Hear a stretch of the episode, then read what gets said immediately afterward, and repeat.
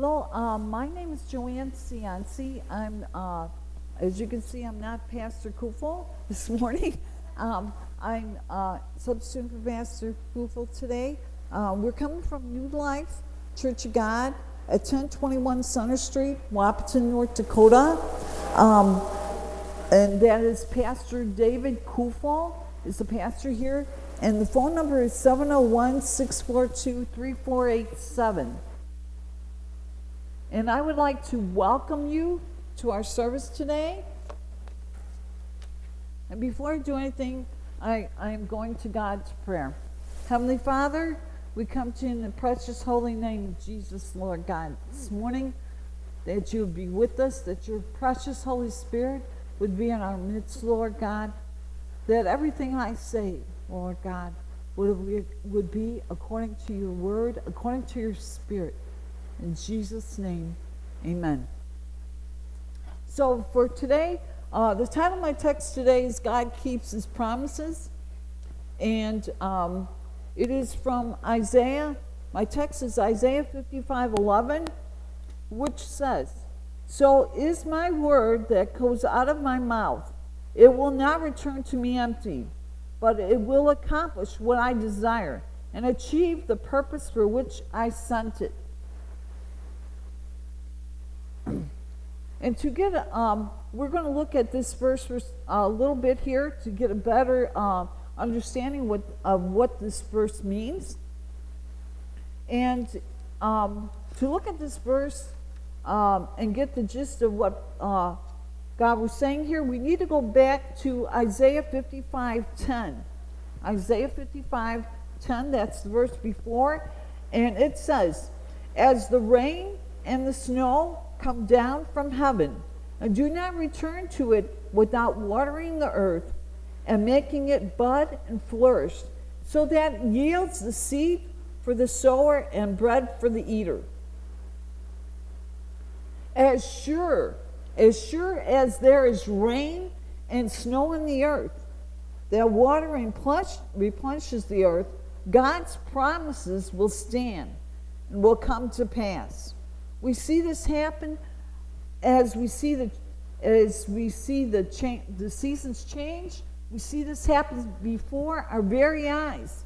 And this is God's promise and His word that His promises will come to pass, that we can stand on them.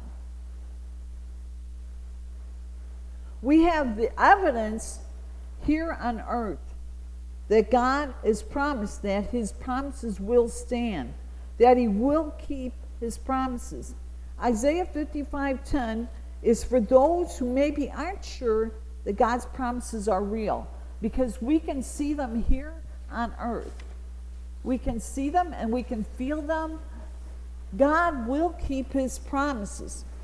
And we go back to the text, Isaiah 55 11, it's, it says, So is my word, and I'm going to insert in there, so is my promise so, my, so is my promise that goes out of my mouth, that's spoken, and it will not return to me empty, but it will accomplish that which I desire, and I and I and I and achieve the purpose for which I sent it. And there's three things there that we need to look at in breaking down that uh, scripture. Um, God's promises will not return to him void. God's promises will accomplish what God wants, and God's promises will achieve the purpose to which He intended it. And when we look at the first part of that, so this is God's word and it is spoken. He has spoken it. And it's God's word as a promise that He speaks. God's spoken word is God's spoken promise. In Isaiah 48, it says, But the word of our God endures forever. It endures forever. Things on earth that we see and that we think are uh, pretty permanent, they are not. They are not. But we live in this realm. So it's, it's sometimes really hard for us to remember that what we see and what we feel and what we do here is not permanent but God's word is prom- permanent forever and endures forever. Unlike human beings, the fact that we're frail and our promises are not really concrete all the time, they are frail. God's promise is reliable and certain to be realized. God doesn't break his promises. In 2 Timothy 2:13 it says, "For we are faithless if we if we are faithless, he remains true. If we are faithless and do not believe and are untrue to him, he remains true, faithful to his word and his righteous character, for he cannot deny himself. If we change our thoughts, if we change our actions, if we change our attitude toward God, He does not change. He remains the same. God is unchangeable. He will not change through the ages. He has not changed and he will never change. He remains always the same throughout all time. He remains all the same, always the same. The second part of that text says, My word or my promise will not return to me void. And looking at the definition of void, actually, void means three things here. The first part is okay, my word will not return to me empty or lacking. His promises will not return to him empty or lacking. My word or my promise will not return to me useless. God, what he speaks, will come, come to pass. It will not return to him useless. And it will not, the third part is, it will not uh, come back to him nullified. It will be whatever God speaks, there, there is no such thing as it having no effect. It will come to pass because he is, and this is another attribute of God, because he is faithful, God always keeps his promises. God's promises and his word stand the test of time, stand beyond our test of time.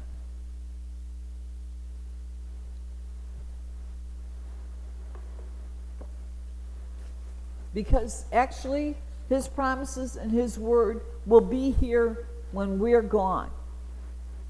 Because we are mortal, we will not last. But God will last, and his word will last, and his promises will last. And the last part of the, um, that verse, it says, but it will accomplish what I desire. The Amplified says, but it will accomplish that which I please and what God purposes, it will accomplish. God knows what is best and acts accordingly. He cannot choose wrongly. He cannot desire something wrong. And I'm going to say that again. That's really important for us to realize. We're humans, and what we desire one minute or one day is not what we desire or want the next day or do. But God remains the same. God remains the same yesterday, today, and tomorrow. He will not change. He what again what he says and what his word says will remain for all time. And he cannot desire, he cannot do, he cannot make a decision wrongly whatever God desires, whatever He does, whatever He um, wants for the future, it remains true to who He is. It remains the right thing to do for us.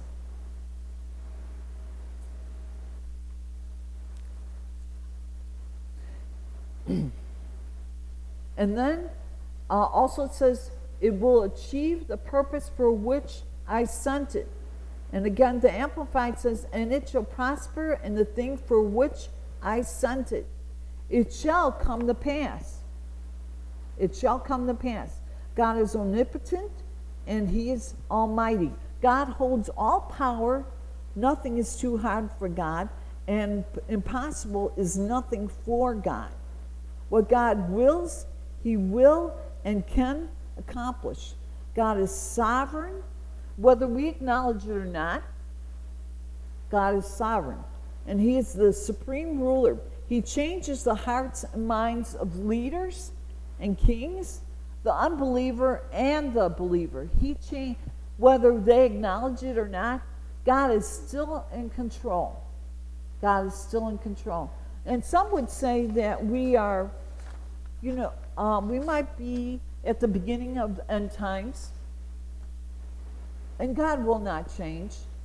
We see, um, we're in America, and we see America, America drastically changing from when um, I was a child, and it probably will change more.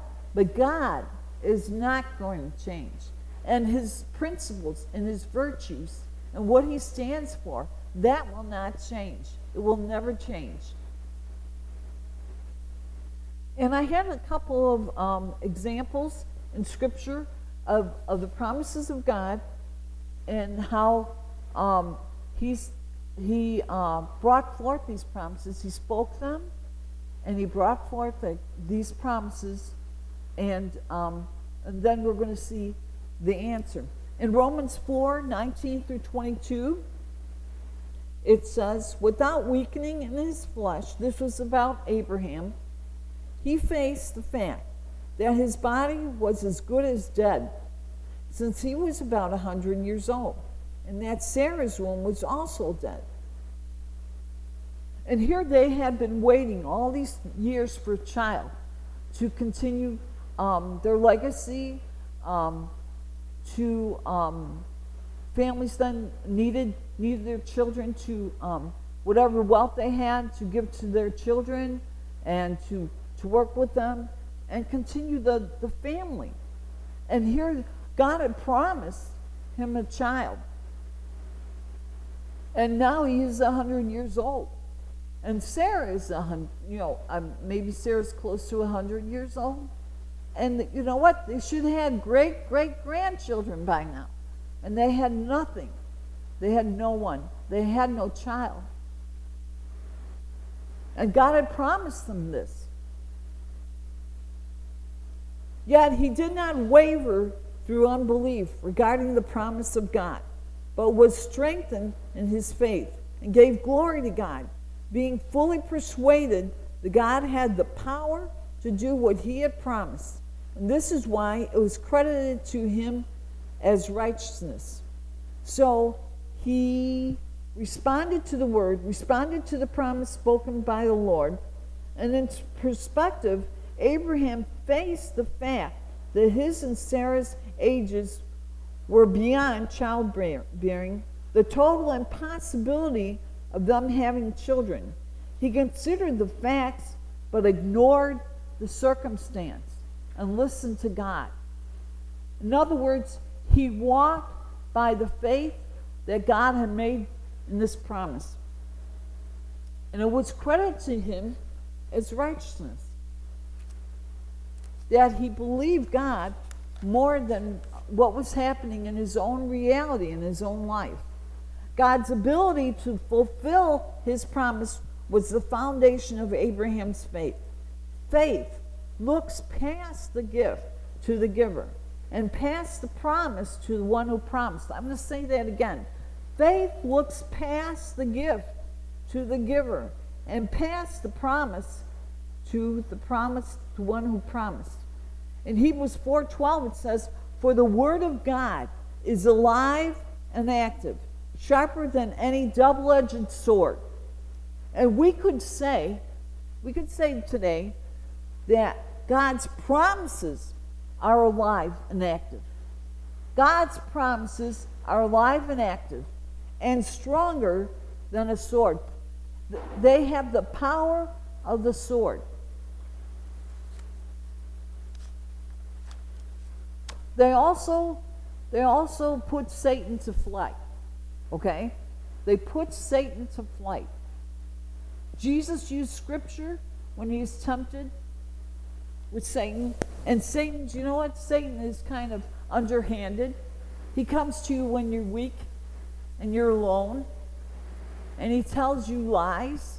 The scriptures say that he is the father of all lies. He's been at this for years and years, beyond more years than we're alive.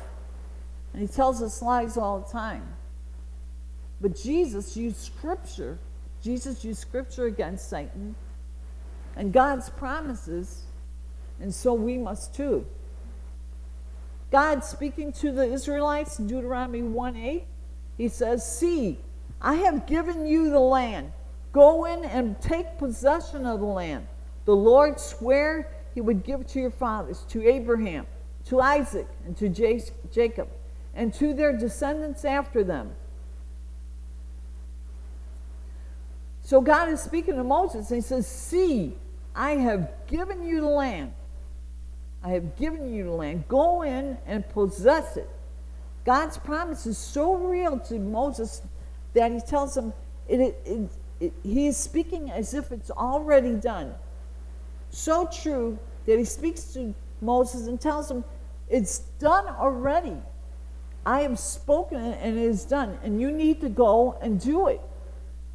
We can apply this to our lives also. We can accept his promises as already done, believing they are true and act on them. Standing on his promises, praying his promises. We had uh, we have a little church here in Wahpeton, North Dakota, and um, the boys and I lived here for um, since 2000, and I lived here until 2018. And we adopted one of the ladies in the church here as our grandma because we no longer had a grandma. So we uh, adopted one of the uh, widows in the church as our grandma. And um, she told a story of whenever things got really hard, her name was Doris Strand. She was very dear to my heart. And um, when, when she had a trial or test, she would take her Bible. She would take her Bible and um, this is an uh, unholy thing to do with a Bible. Um, by faith, she did this. She would take her Bible and go in the bathroom and put it on the floor, a nice, you know, a clean place on the floor, and she would take her shoes off, and she would she would show God that she was going to stand on His promise. She would take her shoes off and she would stand on her Bible. She would stand on her Bible. And sometimes we need to do that to show Satan we're not giving up. We're not going back. And we're not changing. Because no matter what happens, no matter what we see or what we don't see, or what we feel or what we don't feel, God's promises will stand. God's promises will stand. With this promised land in Canaan, there was also lessons to learn about obedience, about holiness, about unity, about courage, and God's ability to accomplish what He promised. And as we live through things and we pray for answers and we stand on God's promises, we have things to learn too about obedience, about um, stretching our faith, about being encouraged in God instead of looking at things that are happening around us my last example for today is Revelation 21 6 through 7. And he said to me, It is done. I am the Alpha and Omega, the beginning and the end. To the thirsty, I will give water without cost from the spring of the water of life. Those who are victorious will inherit all this, and I will be their God, and they will be my children. First of all, I'd like to point out yes, this water of life is free, but it came with a cost. And it wasn't our cost, it came with the cost of the Lord Jesus Christ, obeying his Father and laying down his life so that we could be set free.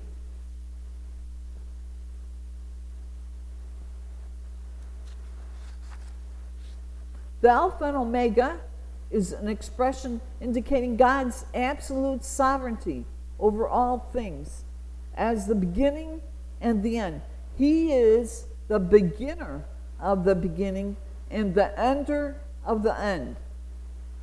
I'm going to say that again. He is the beginner of the beginning and the ender of the end. He stands at the beginning of creation and now at the end in the new creation. He will not change. He has always been and he always will be. He was and is. He has never had a beginning for himself. He is the eternal Lord God. All who have overcome the world by faith will inherit all of God's promises. In John 4:10, we're going to talk about the water of life for a second here. In John 4:10, Jesus speaks to the woman at the well.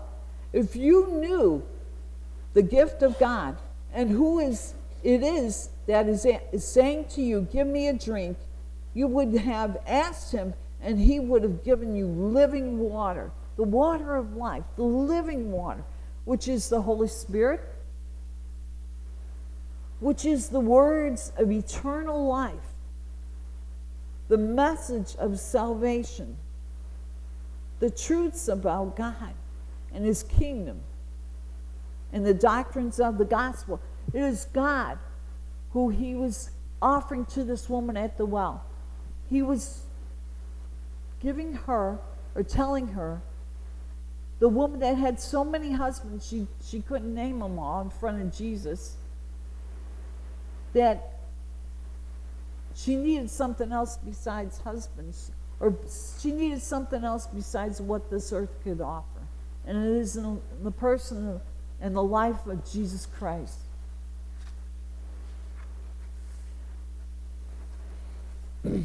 And um, I'm going to give my uh, illustration a couple of things and then I'll be closing here.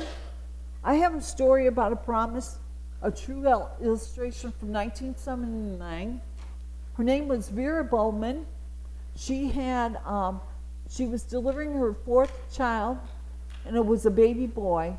And to, um, and to her great despair, the doctors came and told her, We're going to have to take the baby away, and it's going to have to go to another hospital.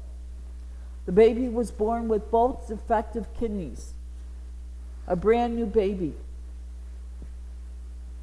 While she was still in the hospital, praying and praying and praying for this baby to, to um, that the Lord would let this baby live, the Holy Spirit came to her and gave her a verse from John 11 4 and says, This sickness is not unto death, but for the glory of God. This sickness is not unto death, but for the glory of God.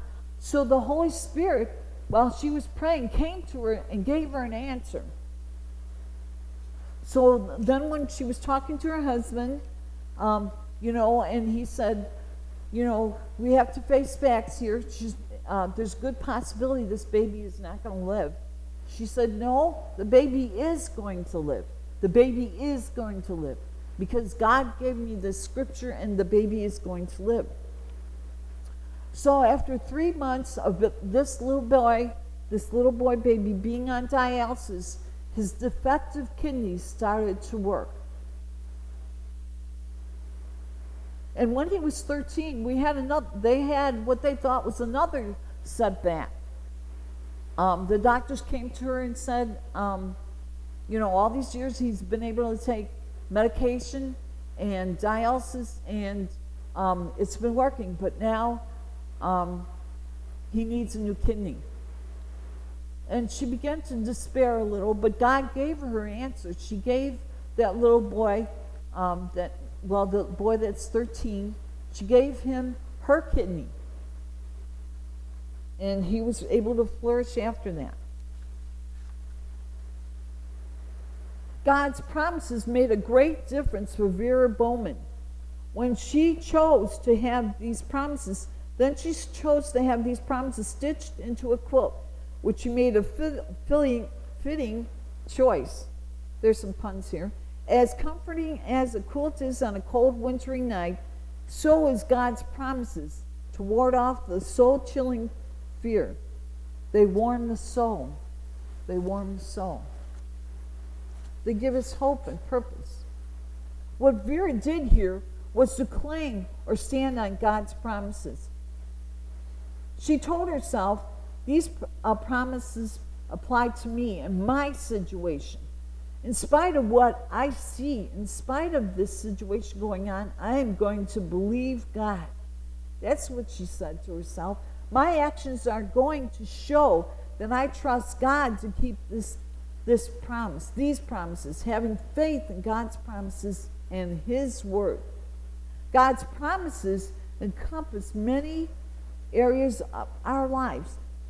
His Word, His Word is so um, amazing that whatever we account, whatever we um, encounter in life, there is a promise for it.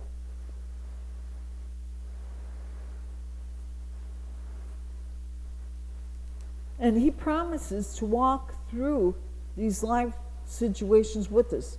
He promises salvation, eternal life, wisdom, guidance, deliverance for those who for all those who seek him. In order to remain firm in God, as Vera Bowman did, commit to trusting and following Jesus all your days. Commit to trust Jesus. Follow Jesus. Lay claim to his promises. He is our unchanging Lord and Savior. He is committed to caring for you in every circumstance and will never leave or forsake you. Hebrews 13 8 says, and this is one of those promises we can stand on Jesus Christ is the same yesterday, today, and forever.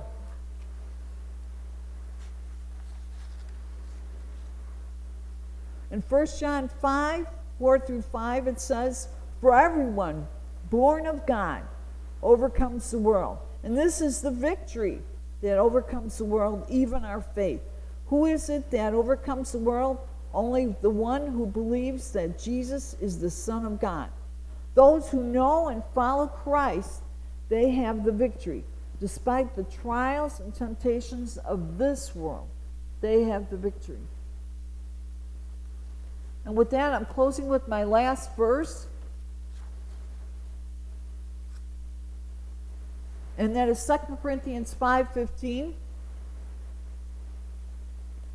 And he died for all, that those who live should no longer live for themselves, but live for Jesus, who died and rose again. That's 2 Corinthians 5.15. So that verse tells us, basically tells us what to do with Jesus. And sometimes you don't know, or sometimes maybe you don't want to. And sometimes you know that you do know one thing you need help. And that is and that is what Jesus is all about. Jesus made the ultimate sacrifice that we could live victorious, that we could conquer the things that pull us down in our lives, that we uh, we could go to God and He can break those chains that so easily beset us, chains that pull us down, chains that um, that tear our victory from our lives, and put fear there. Jesus Christ died on the cross to defeat Satan, to defeat death, that we can have a way to come to God, that we could have a relationship with God, that we can overcome our fears and our anxieties. And if you have problems today, or you're having a problem today, I would like to pray with you. But I also would like to show you something. I guess what I'm doing here is a, um, an object lesson, okay? But I felt like the Holy Spirit wanted me to do this. So I have, I have two pieces of paper here, and there's, they're post-its, really. And one is um, just plain, nothing on it. And actually this one, I'm going to begin to fold it.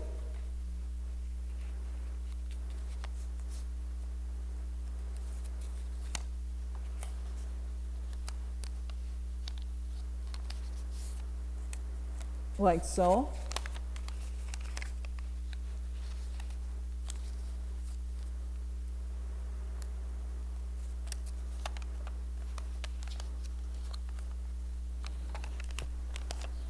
So now I have the same size as this piece of paper, and it's the same color. The material hasn't changed. But this, this is how we start out in life. This piece of paper has no flaws in it. We start out in life like that as a child. And perhaps we start to do things that aren't pleasing to God, do things our own way. We all were young. I was young once too. and uh, sometimes I took things into my own hands, which I'm not proud of. I made my own decisions. So as you get older, your 50s and 60s, that piece of paper isn't the same. It looks the same, it's the same material, it's the same color, but even if you try as best as you can, you're not going to get those wrinkles out. And who sees those wrinkles? Not other people. Not other people, usually. They see this. But God sees these wrinkles. God sees these creases. And what they're called is sin. They're called sin. And wherever we go, those sins go with us. And they change us, whether we acknowledge it or not. They change us. And the only one that can make this look like this again is Jesus. That's the only one. And God our Father. So if you're if you're ready to right now, I would like to pray with you. And um, you can you can call uh, Pastor Kufel and talk to him later on in the week. Heavenly Father, I just come to you in the precious holy name of Jesus. If there's somebody out there that needs to come to you, Lord God, to acknowledge you, to ask you to be your, uh, their, Lord Jesus, that you'd be their Savior. Lord, this is the appointed time. It's not tomorrow, it's today, and it's now. Lord, I pray that they would come to you. I pray that they would pray with me too. Heavenly Father, I come to you. I ask you to forgive me my sins. I ask you to change me, Lord God. Give me the, um, the desire in my heart. Put that desire in my heart to change my ways, to drop these sins from my life. As dirty as um, an old used piece of paper, just drop it on the floor and accept Jesus Christ as my Savior and change me, change my life, change my ways. In Jesus' name, amen.